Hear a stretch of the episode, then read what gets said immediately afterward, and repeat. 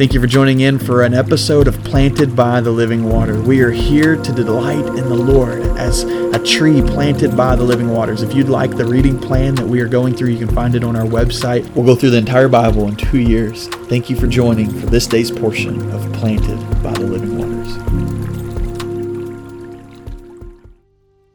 Welcome to episode 128 of Planted by the Living Waters. We are at youth camp this week, as we shared, and I got some special guests with us. Y'all want to introduce yourself?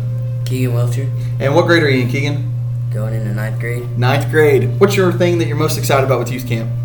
Learning more about the gospel. Yeah, man, that's awesome, buddy. So Keegan's actually one of uh, the ones that, that got saved and got baptized in the last couple months, and so very excited about you being here this week, man, and what God's going to do, and so good stuff. All right, and we also have, Cooper Fitzgerald, all right, Cooper, what grade are you going into, man? ninth grade. Ninth grade, and what are you most excited about with youth camp? Um, kind of just learn more about the gospel, like Keegan said. Yeah, that's good stuff, guys. Good stuff. And so, what we do is every day we're planted in God's Word, and so we go through uh, um, the Bible reading plan. And so today we're in Proverbs chapter 25. We have people from the church listening in, and so they're going to get to hear a little bit of your wisdom and what God's speaking um, as we walk through this together. So uh, it says in Proverbs 25. And it says in verse 26 A righteous man who falters before the wicked is like a murky spring and a polluted well. So, just as I read that, what comes to y'all's mind? Y'all want to share a little bit?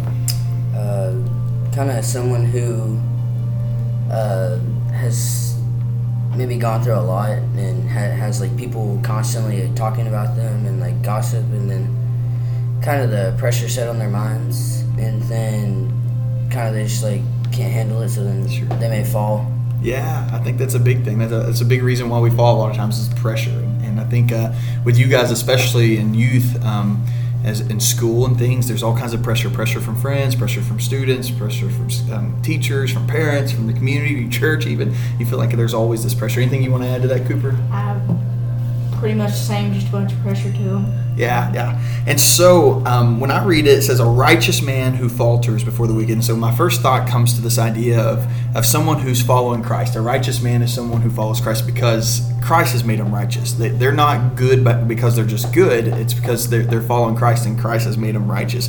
But it says, one who's, who's a Christian, who's made righteous by Christ, who falls before the wicked is like um, a murky spring or a polluted well. And I think what it's getting at there, guys, is is the fact that we um, we talk about following Jesus, but then when we get around company um, that that don't follow Jesus, it's so easy not to. It's so easy to fall. And um, and I think at times like at church, at church camp, we're going to be around a bunch of people that, that talk about Jesus. So this is going to be easy this week. But when we go back home, when we get into the real world, um, you're going to be around people that don't love Jesus. And uh, and and so it says, be careful, don't fall into that. Don't don't let that pressure, as you all are talking about, um, cause you to fall. Because what happens is we're like a murky spring in a polluted well, and uh, we're called to be um, um, really channels of God's grace. He says, "Come to me if you're thirsty, and I'll, I'll give you living water." And so, what do you guys think could help us as we live for Christ and we come around people that don't? What do you think can help us live, not fall, um, but to live righteous? I bring them to church more, just get them pretty much to church and just get them pretty much doing anything. Yeah, so the community there in church and bring them in community and and continue to be around believers. That's a great thing, Cooper. I love that. What do you think, Keegan? Uh, maybe like try and like share the gospel with them if, if they like gossip and everything.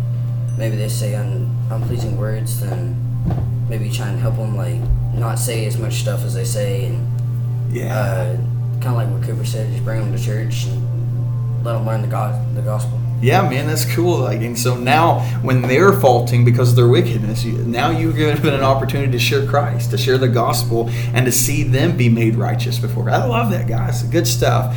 All right, well, friendship, we love you. I'm so excited about this week. Y'all be praying for us. And uh, like they said, they're looking forward to hearing more about the gospel and learning more and digging into that. And so y'all pray for Cooper, you pray for Keegan, pray for the rest of them here, and you'll hear uh, back from some more youth this week. And so let's just go to the Lord in prayer. Father God, we love you. We thank you uh, that you have made us righteous, God, through the gospel. Not anything we've done, but what you've done, Christ on the cross. And so thank you for that righteousness.